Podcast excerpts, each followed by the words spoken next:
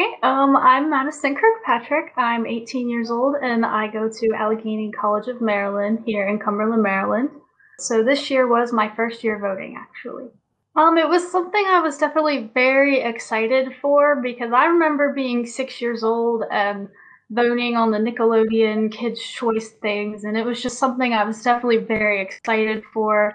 That's why I definitely made sure I was registered, and I was very looking forward to it. So it was a very fulfilling experience actually getting to go and figure out where I was going and making a plan.